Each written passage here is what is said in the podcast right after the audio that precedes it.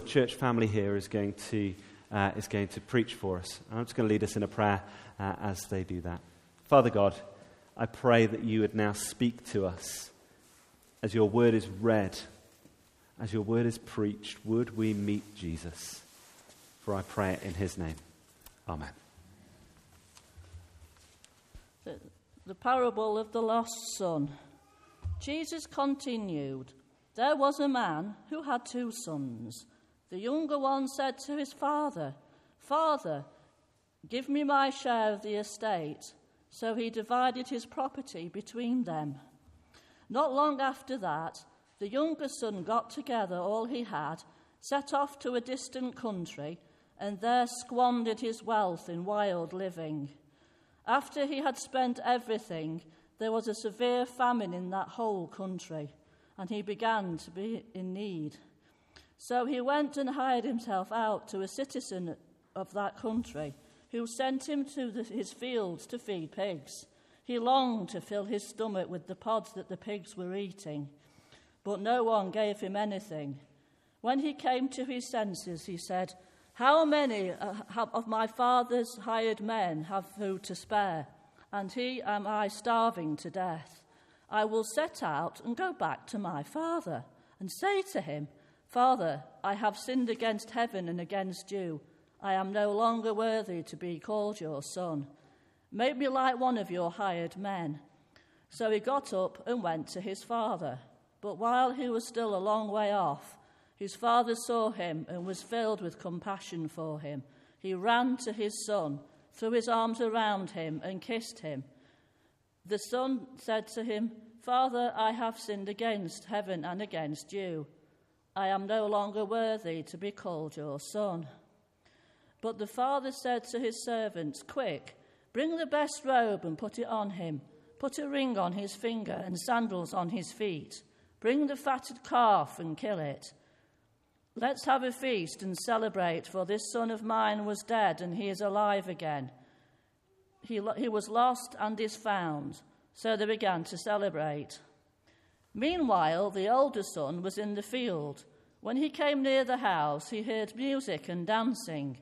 So he called one of the servants and asked him what was going on.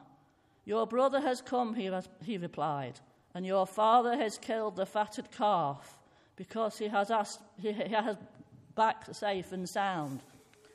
The older brother became angry and refused to go in. So his father went out and pleaded with him. But he answered his, his father, Look, all these years I have been slaving for you and never disobeyed your orders. Yet you never gave me even a young goat so I could celebrate with my friends. But when this son of yours, who has squandered your property with prostitutes, comes home, you kill the fatted calf for him. My son, the father said, You are always with me, and everything I have is yours. But we have to celebrate and be glad, because this brother of yours was dead and is alive again he was lost and is found.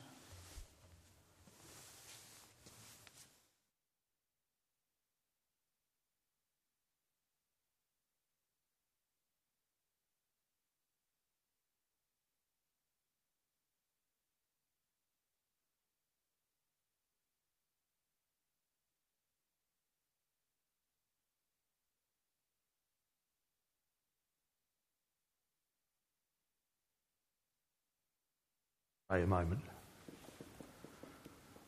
Father God, in the noise and, and chaos of our lives, thank you so much for this time to focus on you. We pray you would be here with us this morning, and I pray that you would take my words and show us what you really mean. Amen. Phew, I thought I wasn't going to have a lectern there for a minute, and it's my safety blanket. I can, I can hide behind it, kind of. so, phew. Anyway, this week I've been feeling really great. I've been promoted. Yeah, no, not at work. No, uh, not a new title. No bigger salary. It'd be nice if my boss is listening. Yes, please. But anyway, no, I've kind of been promoted here in church. Let me explain. As those of you who've been here for a few years know, by a fluke of scheduling or nobody else wanting to do it, I often get to preach on the Sunday before Advent, a Sunday we know as Christ the King Sunday. In fact, I've spoken on that particular Sunday so many times, it's kind of become a bit of an in joke amongst some of the guys who do the preaching um, that it's natural that I'd be in that slot. Christ the King Sunday, as you probably know, it's, a, it's a, the end of what we have as the ecclesiastical church year, and it's a way of celebrating that Jesus is the Lord of all uh, over everything before we start the church year again with Advent and dive into, in, into the new year. Uh, but thanks, of course, to David Coretto coming last week, that wasn't possible. So here I am. I've gone, preaching, gone from preaching on the last Sunday of the year to the very first. Now, if that's not a promotion, I don't know what is. And the thing about Christ the King Sunday being when it is, is that I've always been trying to avoid the C word, Christmas, because it's just too early. But this year, things are different. This year, we celebrate, sorry, this week, not this year, we're celebrating the start of a new church year. We've lit the first Advent candle, and we can start the build up to the celebration of the birth of Christ. Of course, this year feels a bit different all round. Um, we finally lost those COVID restrictions. Um, I'm a celebrity started early um, to accommodate that weirdest of things, a Winter World Cup. And of course, I'm nothing if not flexible. If celebrities can go into the jungle to be humiliated early, and England can go to a World Cup hosted by a tiny country that only got it because they've got lots of money, then of course I can do something different too. And to be honest, you've probably heard everything I've got to say about Christ the King Sunday, so for those of you who are regulars, it's probably a good thing that I've moved. Anyway, it's a real privilege actually to talk to you on the first Sunday of Advent. So, Happy New Year. And what a year it's been, hasn't it? How many prime ministers? Um, we have a new king. Um, but more importantly, here in this place, loads more people. Children in the creche. The hall is overflowing with kids down there. What a fantastic year it's been in this church. Weirdly, though, to me, it doesn't seem five minutes since last Christmas. Maybe that's because when you get to my age, I was actually 50 this year, things seem to happen faster. I think when you're young, years drag, and certainly Advent seems to last a lifetime. But now it's a real effort to slow things down. We all do it, don't we? We constantly tick off events in our lives that take us through the year. First it's Christmas, then in our house it's family birthdays, then it's Easter, then there are bank holidays, then there's a summer holiday. Then Strictly Come Dancing starts again. And Ant and Dec pop up in the jungle, and before you know it, you're back to next Christmas. And we kind of do that in church too. We've got so many things to fit in to make sure we celebrate the key moments in Christianity. We're always on a timetable. It won't be long before it's Easter. And of course, right now, we're all busy, aren't we? A colleague said to me the other day, he said, uh, I've got no free weekend days before Christmas. But the way he said it, he didn't make it sound much fun. In fact, the way he said it made it sound that Christmas was just a hassle. Now, that might be the British way of moaning about something we secretly quite like, or it might reflect what Christmas has become to so many people. Despite the fact that now at Advent I've kind of given myself permission to talk about Christmas, the shops and TV have been full of it for weeks, haven't they? And if you're like my family, we've actually been buying presents and frantically negotiating where to have lunch on Christmas Day, planning menus, planning trips to relatives for quite a while now. We've kind of already been, become half consumed by Christmas, but at least now we're in Advent, I kind of feel it's okay to say we're doing Christmas stuff. And there's just so much fog around Christmas, isn't there? There's so much commercialism pressure on finances, there's pressure to kind of do the right thing, there's pressure to buy the right gifts. And sometimes it's really hard to see through that fog, to see the Christ child at the heart of it all. We all get caught up, don't we?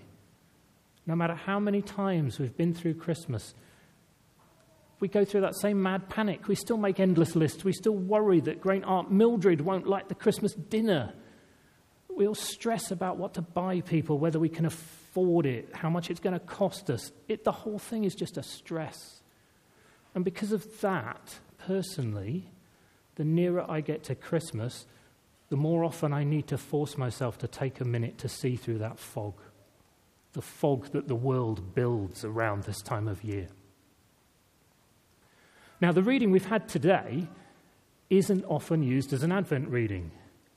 But if you want something that talks about coming back into the welcoming arms of God, then you can't do much better.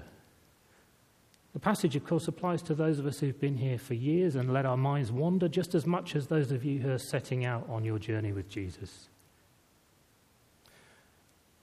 From Luke 15, now, the passage we heard, the bit of it, follows two other really well known parables.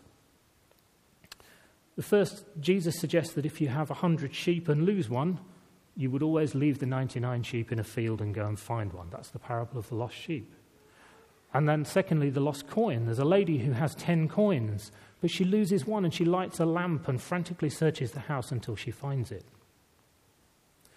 And both of those parables are trying to tell us what God is like. He doesn't care just for the majority of people, He wants a relationship with all of us. He doesn't want to let the odd one drift away. Now, at this time, with this parable that we've heard, if we go back to the very first verse in Luke 15, we find out who Jesus was actually talking to at the time, and it's useful to know that. It says, Now the tax collectors and sinners were all gathering around to hear Jesus, but the Pharisees and the teachers of the law muttered, This man welcomes sinners and eats with them. So we know there weren't only tax collectors, who of course the Jews despised because they were collecting tax for the Romans, but there were sinners. And that's anyone who'd done anything wrong in the eyes of the Pharisees. And then there were the Pharisees themselves, who, as we all know, were completely perfect. Jesus told all these parables in Luke 15 to try and explain to the Pharisees, who were complaining that Jesus was spending too much time with questionable people, that God is interested in everyone regardless of who they are. The God doesn't care about race or denomination or even what you've done. He cares about who you can be. And He doesn't stop searching for us in the hope that we will come home to Him. Now, today's story of the prodigal son is one that you could sort of use for any point in history, from when Jesus told it to right now. And just to, just to clarify, prodigal generally means someone who wastes things like money or talents or resources. And some people indeed have called us as a collective a prodigal people because of how we waste the, waste the earth's resources. Anyway, today's story starts with a young man who can see that his dad is pretty rich. He doesn't want to wait till his dad dies to inherit his share of the estate. He wants to go out and spend it now and not on anything sensible. He wants to have fun on the back of his dad's efforts, and he doesn't seem to have had any thought for the fact that his father has done all of this other than that he's a good source of cash. So the father, being kind and generous, splits his estate, gives half to the younger son, and fairly soon afterwards, the younger son moves away to a far off place where basically he parties it all away. And he has a great time. That is, until he runs out of money he soon finds out that without money, he is nothing. No friends want to, want to know him. And there's a local famine, so he has to take a job to get by. And he takes the only job he can get. He's put to work looking after pigs, an animal considered totally unclean to him. So that's a real humiliation. Not only that, but even the pigs are eating better than he is. Now, not unnaturally, this young son comes to the realization that his father's servants were living better than he was. So he decides to go home and apologize in the hope that his dad had just let him work and be a servant to him. Don't underestimate, again, what a humiliation that would be. But when deciding to go home, the son only has the hope that his dad will be good enough to let him live in the barn and be a servant. He's not expecting to pick up where he left off. Now, whichever way you look at it, this son has been a bit of a disappointment to his family. He's squandered everything he has, half of what his dad has worked so hard to achieve. You'd think his dad probably would have a right to be cross. But that does not happen. The father sees his younger son coming towards him, and he is filled with compassion, we're told. He runs towards his son, and, uh, who apologizes, and he clearly means it. Um, he's had a real lesson in, in, in what happens if you don't look after what you've had. As it says in the passage, he came to his senses. But his father is so happy to see him. And yes, perhaps moved by his son's repentance, he gets him cleaned up. He gives him new clothes, the best clothes. And then his dad lays on a feast to celebrate his return. Now, if the story ended there, it still has a great message for us that God the Father is happy when those of us who've gone astray come back to Him. Overjoyed, in fact. But it doesn't end there. There's the older brother, who, whilst the younger son was off squandering his inheritance, was still hard at work in the fields trying to make sure there was still something for the family to live on. And that older brother is a bit miffed when news of his brother's return reaches him. Or rather, it's not the fact that he's come back, it's the fact that his brother is treated so well. I've been slaving away all this time while he goes and wastes our money on wine and women, and you, Dad, reward him with a big party as though nothing happened. You can see that would be his reaction.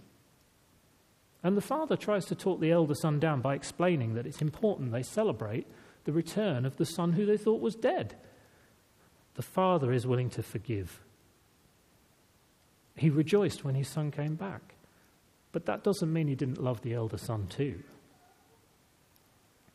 But remember, this is a parable, and remember, as Jesus says in verse 7 of Luke 15, I tell you that in the same way there will be more rejoicing in heaven over one sinner who repents than over 99 righteous persons who do not need to repent. Now, clearly, in this story, Jesus is, is aiming the self righteous brother, the elder brother, at the Pharisees, the ones who followed the rule, toed the line, but ultimately didn't much like those around them and didn't like the fact that Jesus was mixing with the tax collectors and sinners. The brother in the story doesn't show any of the traits you would expect of someone who loved his own brother. It's safe to say he's jealous that his younger brother could go off and enjoy himself and yet still be forgiven. Jesus was using the prodigal son to represent the sinners and the tax collectors that were listening at the time. And today he represents everyone who's far from God, those that used to know him and those that don't know him yet. The Father, of course, is God who longs desperately to have us back who mourns even the loss of one person, and who forgives those of us who come back to him when we're truly sorry. But for us, the good news this Advent time is that God is the father of that errant child who is us. He longs for us to go back to him, to find him again in that fog of life I was talking about. And the Christmas story reminds us that God didn't sit and wait for us to go back to Him. He sent His shepherd to look for us, to look for His prodigal people that had gone astray. God sent Jesus to meet us while we were still far off. Jesus is our God, our Father, running to greet us, His prodigal people. He comes to meet us wherever we are and however we are. God comes in human form, and he wants to come running to us if we only turn to him. All we have to do is say we're sorry and start back to God, to turn for home as the prodigal son did. Amen.